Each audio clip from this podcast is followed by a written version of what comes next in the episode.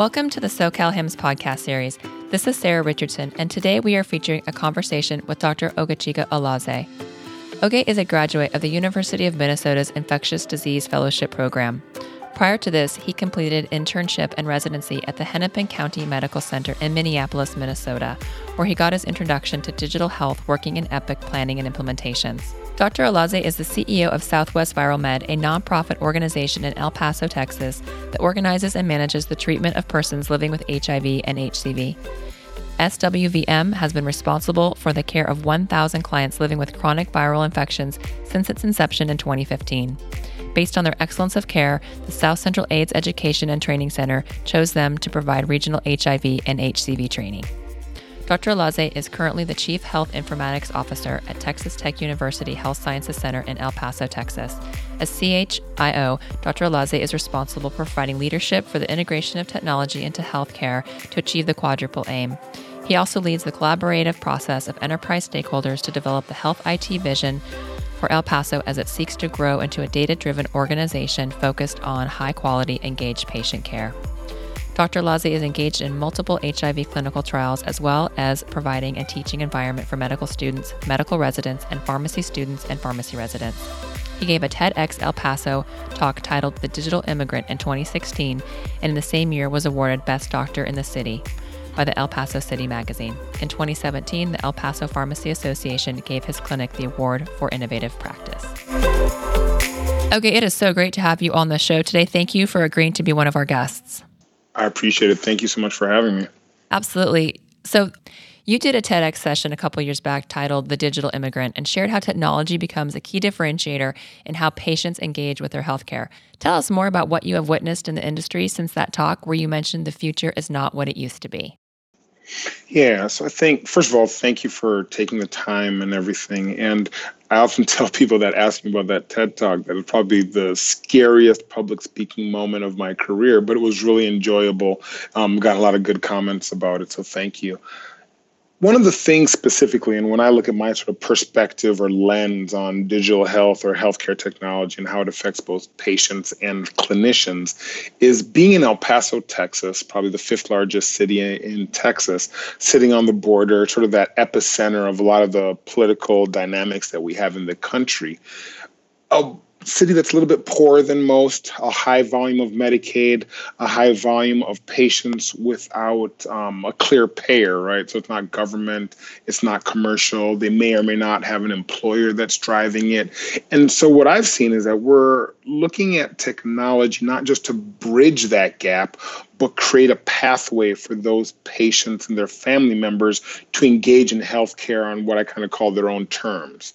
So whether you're in a small city or a big city, the barriers to care around traveling or taking a bus us or whether it's Uber Health or circulation, getting to a clinic, waiting in line, the whole waiting room process, and then seeing your provider for maybe three to five minutes if you're lucky, and then having a host of paperwork to fill out on the back end, and then not even knowing whether that information is going to travel anywhere. I think those are all challenges that if you aren't sick or have had a family member that's sick, it's really hard to grasp. And so a lot of times I challenge our leaders internally and externally to say, have you been sick recently? And do you go to your organization if you're sick? When you have gone to your organization, tell me what you felt. Tell me the experience. And if their experience as technology leaders isn't excellent or isn't something that they would recommend to other people, then I tell them that you probably have some ways to go, right? We got to do better. I think specifically when I was talking about the digital immigrant, it was around there's a host of people in our society that, in a sense, are acting like immigrants coming to this country. They're new to technology, they haven't engaged in technology. Their kids and grandkids do, but maybe they have a smartphone that a son, daughter, nephew, family member has bought them, and all they really use it for is they look at a few pictures. If they're a certain age, they look at Facebook and they make phone calls right?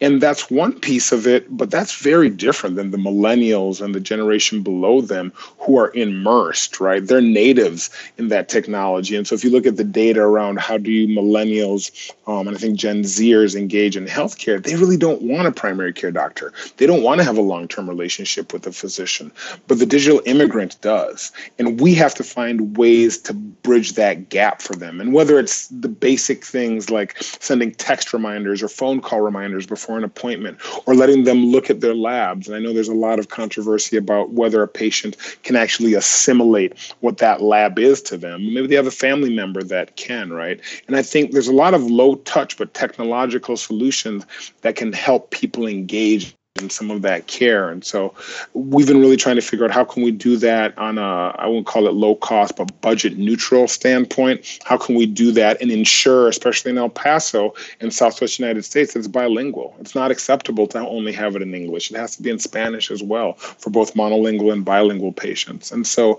that's a lot of the things that we're looking at to how do we differentiate our care from the competitors in the market, be them the large healthcare groups like Tenet or HCA, or the smaller physician groups that are three to five docs.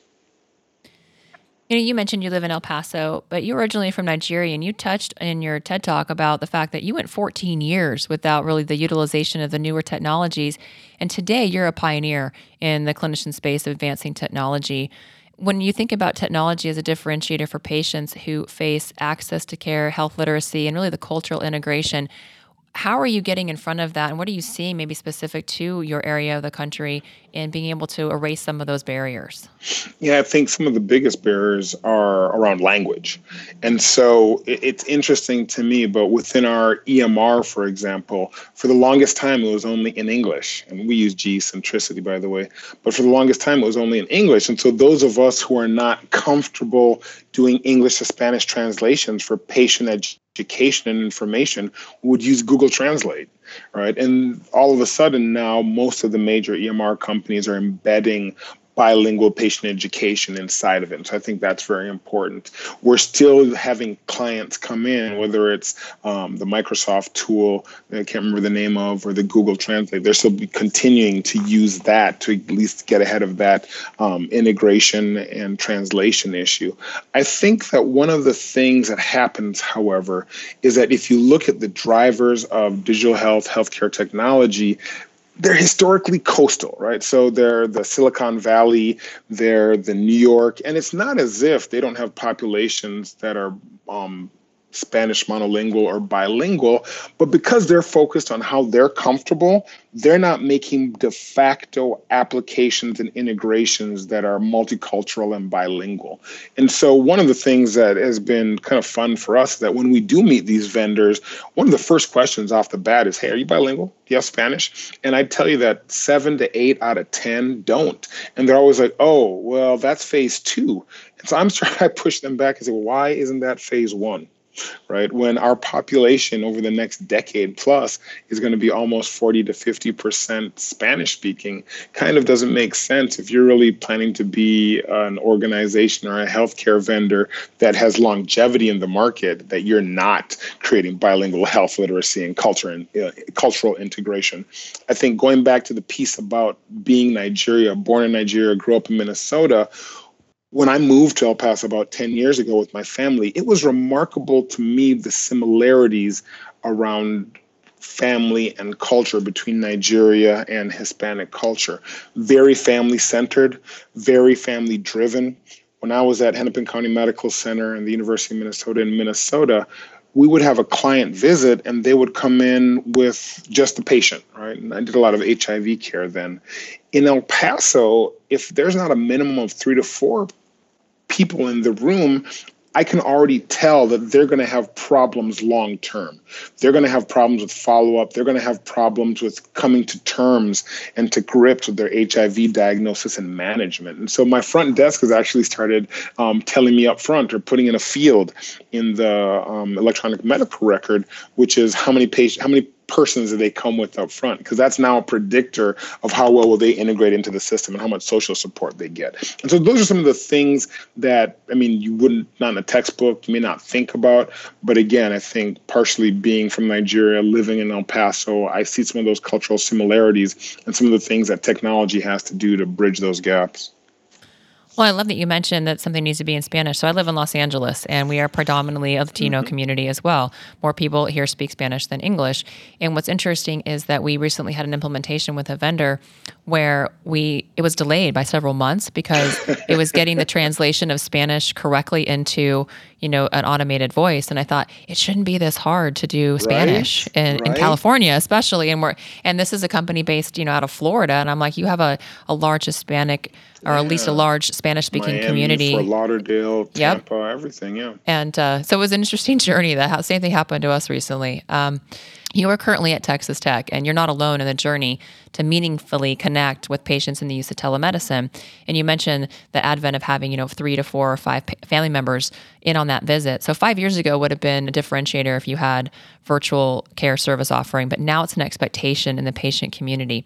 How are you working through common hurdles such as the workflow and the perceived loss of human touch, especially in a community that is highly family oriented? Yeah, that's a great question. I think I'll break it into a couple of pieces and I'll take the back end first. From the perceived loss of human touch, I actually truly believe, at least in this community, that that's the biggest challenge we have. That the clients and patients, when they come in, they have an expectation with their family members around them um, that they're going to see a clinician, be that a nurse practitioner, a PA, or a physician. And so from a technology standpoint, it has been challenging, um, both internally and to partners in the community who are doing active telemedicine, because they've had clients say, Hey, I mean, this is great, it's easy, but I really want to talk to you, right? How are you going to know what's wrong with me if I can't see you face to face? And so that's going to be a challenge. And that's not going to be a challenge that challenge that is overcome in a day, month, or year, it'll take a while. I think that some of those generational shifts that we see from baby boomers kind of no longer being the lead generation to millennials taking that over, it's the same things we see locally. And so that's the pitch that we I've actually made to our leadership, which is in as much as we have a large Medicare population. Our Medicaid population is on average below 35. And so they need a different channel. They need a different way of communication to them, right? And so we probably aren't going to be able to have one singular platform that is all comers and does everything for everybody. It's going to have to be multi-channel. It's going to be have to be differentiated. And so when you talk about it being a differentiator 5 years ago, what we're now seeing today is that we're unfortunately kind of behind the eight ball, right? We've had a lot of conversation about, oh, we should do this, we shouldn't do this. And we actually luckily recently got about a half a million dollars from the USDA with their rural utilities services telemedicine grant to partner with seven to eight rural communities. And that's going to be sort of our pilot, and then we'll scale it from there. Super excited about it. But the reality is, it's no longer a differentiator, as you mentioned. It's now something that we're probably going to have to do to compete because there's a host of prim- primary and private docs in our community. And we have a large um, group of primary care docs and private docs that are not aligned to either the university, Tenet, or HCA. In fact, I think we estimate that 50 to 60% of ambulatory care in El Paso is given by a private group that has less than four doctors. So you talk about Tower of Babel in terms of integration and healthcare information. Um, but all those groups, not all of them, but a lot of them are really looking at telemedicine as a way to do post hospital discharge and post delivery discharge follow-ups, right? So they don't have to bring the patient in. It's a quick visit. They can charge cash. A lot of the concierge groups that have sprung up over the last two years are now using telemedicine. And we're actually beginning to see that erosion of margin on the edge, right? So a lot of times, uh, you know, when technology or change comes in, it doesn't punch an organization in the gut and take 30% off the top, right? It's that 1% or 2%. Or hey, on the west side of town, there's a group that's doing it really well. Maybe in the center downtown, not so much than on the east side. But as you multiply that or that becomes cumulative over the years, all of a sudden you wake up after five or 10 years and like, wow, we just lost 10% market share because we don't have a way to capture clients that want to engage with us differently. And so that's the challenge that we're focused on. I think also being an academic health center, and um, Aaron Miri at uh, the Dell School would probably mirror this is there's some unique challenges when you're providing health care but also providing healthcare education to both medical students, pharmacy students. We have a dental school that just got approved in the legislative session that concluded recently, right? And so we have to find a way to ensure that our curriculum is teaching the next generation of healthcare providers and leaders around what should be the standard of care. And I truly believe we have a digital health rotation where both medical students, um, pharmacy students come through our department and we sort of show them some of the things that are going on in the industry. I talk to them not just looking about today, but look five years from now when you're done with medical school, when you're a resident, when you're starting your own practice or joining a group. What's your expectation? How do you think things should be? And it's been really remarkable some of the ideas that these students have come up with, um, and it's been great. It's been really inspiring. No, I can only imagine. And you think about all the different regulatory pieces that come in. So when you layer in DSRIP, the Delivery System Reform Incentive Payment and Medicaid programs that are part of a broader waiver of programs and provide states with significant funding that can be used to support hospitals and other providers in changing how they provide Medicaid to beneficiaries, how difficult has it been to focus on the clinical and population improvements that have been the foundation of these programs? Yeah, I think for us, we've been lucky. We have a really skilled group internally who jumped on DSRIP immediately. Um, we've actually been lucky and made a lot of money from it. I think where the sort of schism has been is we've managed DSRIP as a sort of separate group, right? Is that outlayer offshoot. And they've come in and grabbed data, changed some things in terms of practice improvement, and then presented it back to HHSC, Health and Human Services Commission in Texas. I think one of the things, and I've been kind of lucky that in the last year and a half, I'm actually the chair of the eHealth Advisory Commission to the commissioner of HHSC, and DSRIP is one of the things we've talked about. Is as the Medicaid group, right, locally, starts to look at how they can do things differently and drive policy, process, and payment. We've been able to say, you know what? Initially, we we're just looking at this as a money making process, right? It's kind of like meaningful use, right? We did it because there's a lot of money out there and it didn't make sense organizationally not to chase it.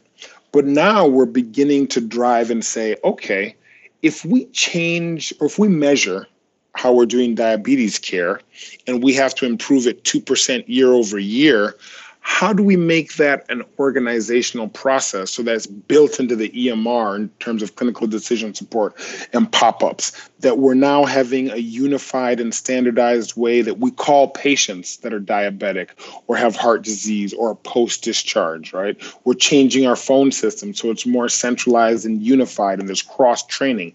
And none of those things like come to mind immediately as a, oh yeah, this is healthcare. But if we don't do these things, we're not going to be able to give that care to the patients that they deserve.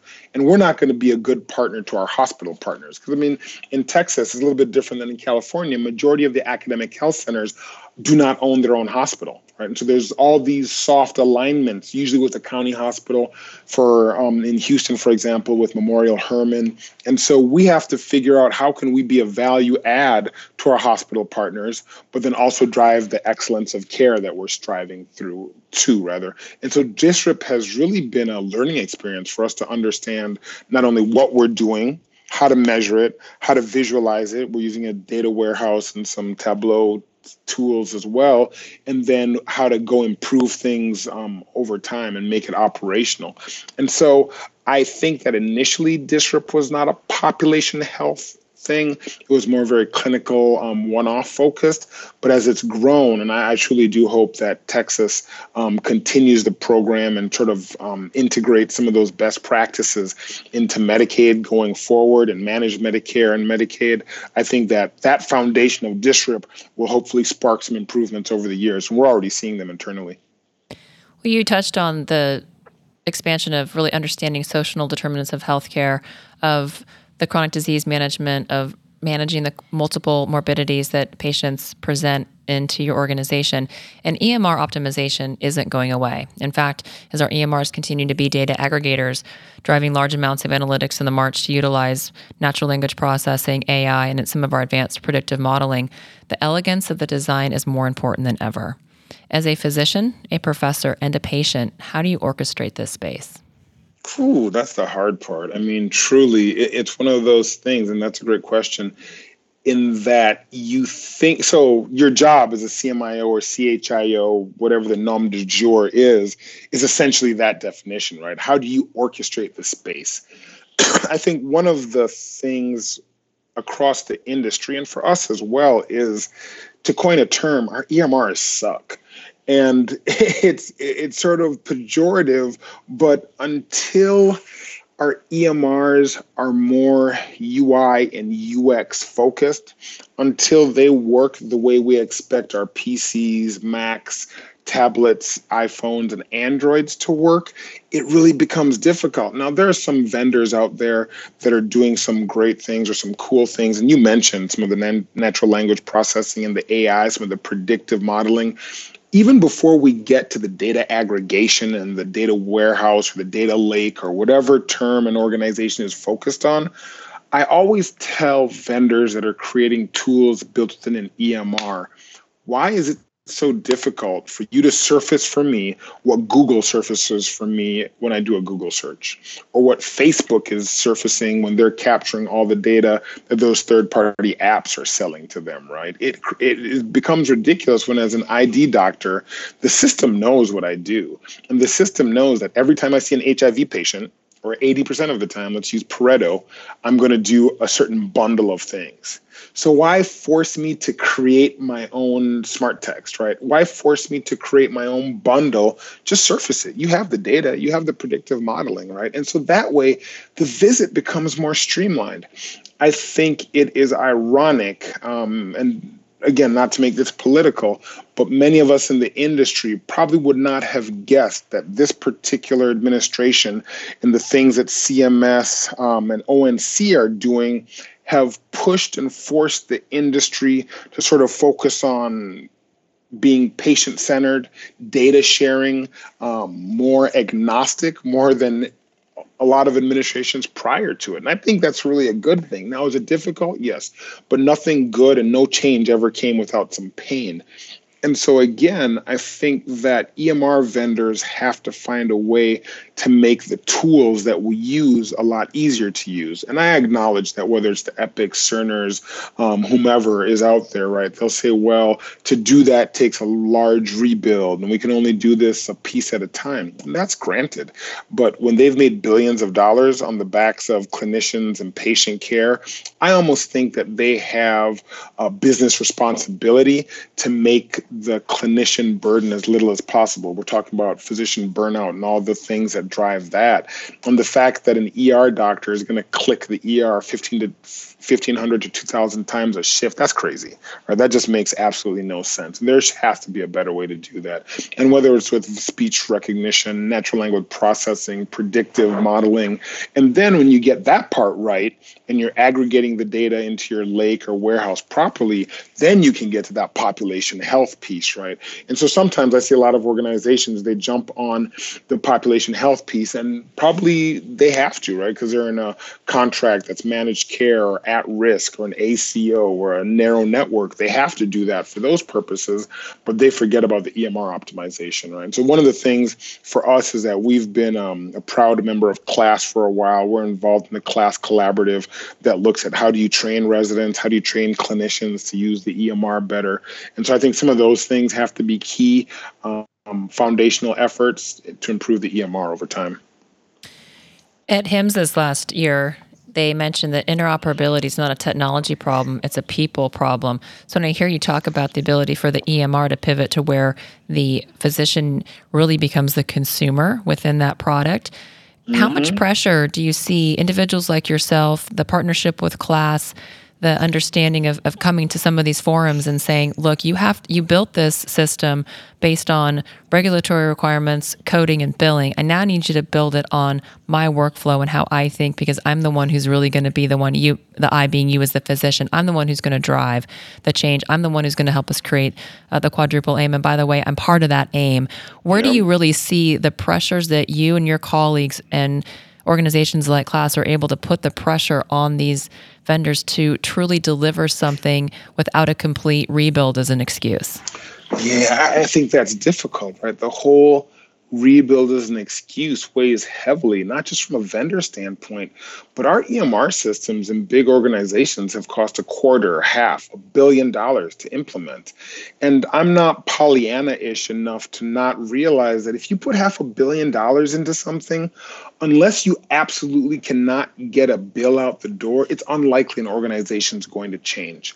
And so I think, unfortunately, a lot of that impetus isn't going to come from the organization because the CIO is now wedded to that half a billion dollar investment. The CEO is wedded. Whoever the clinical leadership that signed off on it is also wedded, right?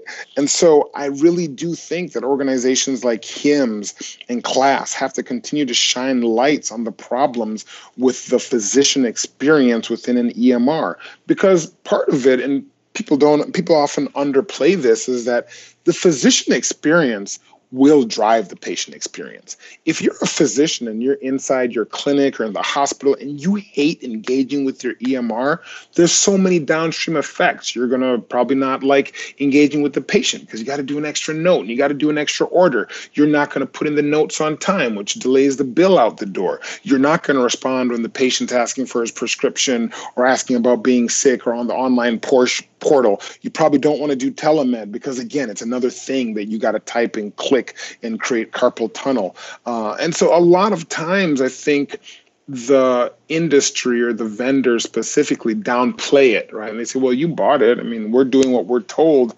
I think it's a cop out. I think that oh, in in um, fairness to the vendors, I think they're getting a lot better at it. I think they're realizing as they've gone down this road that yes, they were mandated to do X, but X doesn't cut it anymore, and they have to pivot through iterative steps to get to Y. Some are going faster than the others. In a perfect world, really, what we would love and I'll give the example now that they should do it per se, but in the perfect world, we need an Apple of the EMR to come in with their first iPod or to come in with the first iPhone. That maybe people underplayed or didn't think was a great deal, but as they iterated it and got it better every year, now it's kind of the standard, right? And then Android had to keep up. And I think that's really, unfortunately, what hasn't happened in the EMR industry, right? The Titans there created what they created to go sell us stuff and they haven't really tailored it to say hey we understand that we need to do better and we're going to do better and part of it too i think in some of those upgrades. It just costs so much money right? How do you spend another extra 50 or 20 million dollars if you're a massive 20 hospital 50 clinic um, group that has over 2000 doctors? I mean this, you have to weigh it. How much are we going to make to make our doctors happy you touched on the exact exact next question for me, and I would say it's the exciting topic of budgeting. But the cost of EMRs, the cost of the technology, is that doesn't go away, and it's always this, yeah. you know, this trade off or this cost benefit analysis that we're up against every single year. And as most of us are headed into budget season, yep. where have you realized success in leading and managing organizational and cultural change with limited resources and funds, all under the scrutiny of an academic medical setting? Yeah, I think the hard part is the academic medical setting. It's a lot more bureaucracy than I ever imagined. And it's not as if I wasn't in a bureaucracy as a resident or a fellow, but when you come into an organization and you become a leader of sorts, it's a lot different. The pressures are different. You get to see under the covers. And so the finances become very glaring, and the challenges and pressure of finance and budgeting become very glaring in saying all of that, I think that organizations that sort of missed the opportunity of meaningful use to say, hey, if you're able to bring in, I'll just call a number, $10 million per year, we're going to pay back some of that 10 million into your clinical IT shop or your IT shop, whoever leads it, right? Whether it's your CIO, CHIO, whomever, um, so that you can improve training so that you can go buy Dragon or Nuance or whatever it is, right? That's going to be your voice recognition so that you can do some optimization projects. And I think we were one of those organizations that missed that opportunity in the early days, doing much better at it now. And so, whether it's in the end of meaningful use for us, the beginning of MIPS, some of the HEDIS programs, it's been a conversation with leadership, and we've been lucky that we have leadership that has um, accepted that challenge and said, hey, if we go off and bring in half a million dollars or a million dollars on this project, right, because we're sort of project managing it and being that cheerleader for the clinicians and um, staff, if we bring in a million, a million and a half, give us 10% right? Let's use that 10% to build back into the system and improve the way we train improve the tools that we have um, go off and get uh, tap card so that you don't have to type your password in 30 times a day when you're seeing a patient. And so they've been really accommodating with that. I think that all organizations are going to be struggling with budget and finances and the tr- the trend is to say hey, IT is an expense or clinical IT is an expense. And one of the conversations I've had with our leadership and our CFO is that at some point in time you have to stop counting this as an expense that you're trying to drive down the percentage of because nobody tells you when you have a car that gas is an expense that you're trying to drive the cost down of. You need gas to survive. Nobody says when your tires are worn, yeah, just don't buy tires because you know you can have an accident. And I think clinical IT is so embedded in healthcare right now that leaders in healthcare organizations have to start treating it not like capex, opex. And I understand all the conversations about that, but this is just the cost of doing business now. It's like saying that the physician is OPEX and we're going to cut down the number of physicians that we have. You really can't. And so, if you're an organization that's trying to grow and trying to be an excellent organization and you're giving IT sort of that third cousin or that distant relative status, you're actually setting yourself up yourself up for failure long term. And I think that has to be something that leaders are very very focused on over time. Well, that's why we're lucky when individuals such as yourself take that type of CMO, CMIO role, because when you have the physicians talking about the technology being a non-negotiable in the budget, I, I already can hear our cybersecurity brethren uh, cheering in the background because you know they've spent years lobbying for cyber yep. to be a non-negotiable expense. Like hey it's always going to be 10% or xyz and here's what level of you know risk you can assume. We're at that same point with our emrs and some of these other technologies so thank you for that perspective. Exactly. I appreciate it. Thank you and talking to you was always like literally like an academic session. I feel like I've spent 30 minutes at a, at a high end university, which I love. But our users or our listeners are going to have the same the same perspective. How do you like people to find you? Is it LinkedIn? Is it Twitter? What's your preferred method for saying this is how you can find Oge out there in the in the real world? Yeah, it's probably a combination. I mean, on Twitter, it's Ogeisimo. That's O G E I S I M O.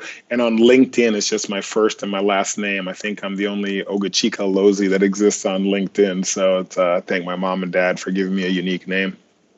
Well, they gave you a great name, and that's the thing you have to watch out for on social media. Though they when they when they put your name in, they're going to find you.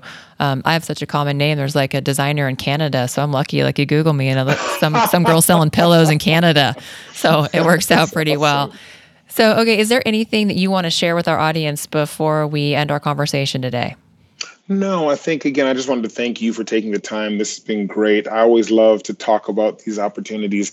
I think that healthcare, as you know, is evolving and changing rapidly. Sometimes those of us that are trying to push it harder feel it's not changing fast enough. But I think that if we're in healthcare technology, as long as we keep the patient as the number one goal, we will most likely do right by them and understanding that the clinician satisfaction and clinician efficiency can help engage with patient care and ensure that patients get the best care possible. And so i truly believe that technology can do that. And i truly believe that in as much as we focus on millennials because they're that generation that's the native and we think yeah they'll use an app they'll use the phone they'll use xyz baby boomers are living much longer. And so they're going to be around another 20, 30, possibly 40 years. And we have to find ways to engage with our Medicare and seniors that are on their basis, but also use technology to make it simpler for them. So I think there's a host of things that are coming out that are exciting and uh, kind of stay tuned. Look forward to some of the changes over the next few years. Yeah, absolutely. It's like being 65 is now being like a millennial Medicare exactly recipient since we're living such a long time, which is a great thing to see. Okay, thanks again for being on the show. Look forward to connecting with you again soon. All right, thank you so much. Thank you for listening to the SoCal HIMSS podcast series. Special thanks to Callister Harmon, our audio and mixing engineer, for helping us produce our podcast series.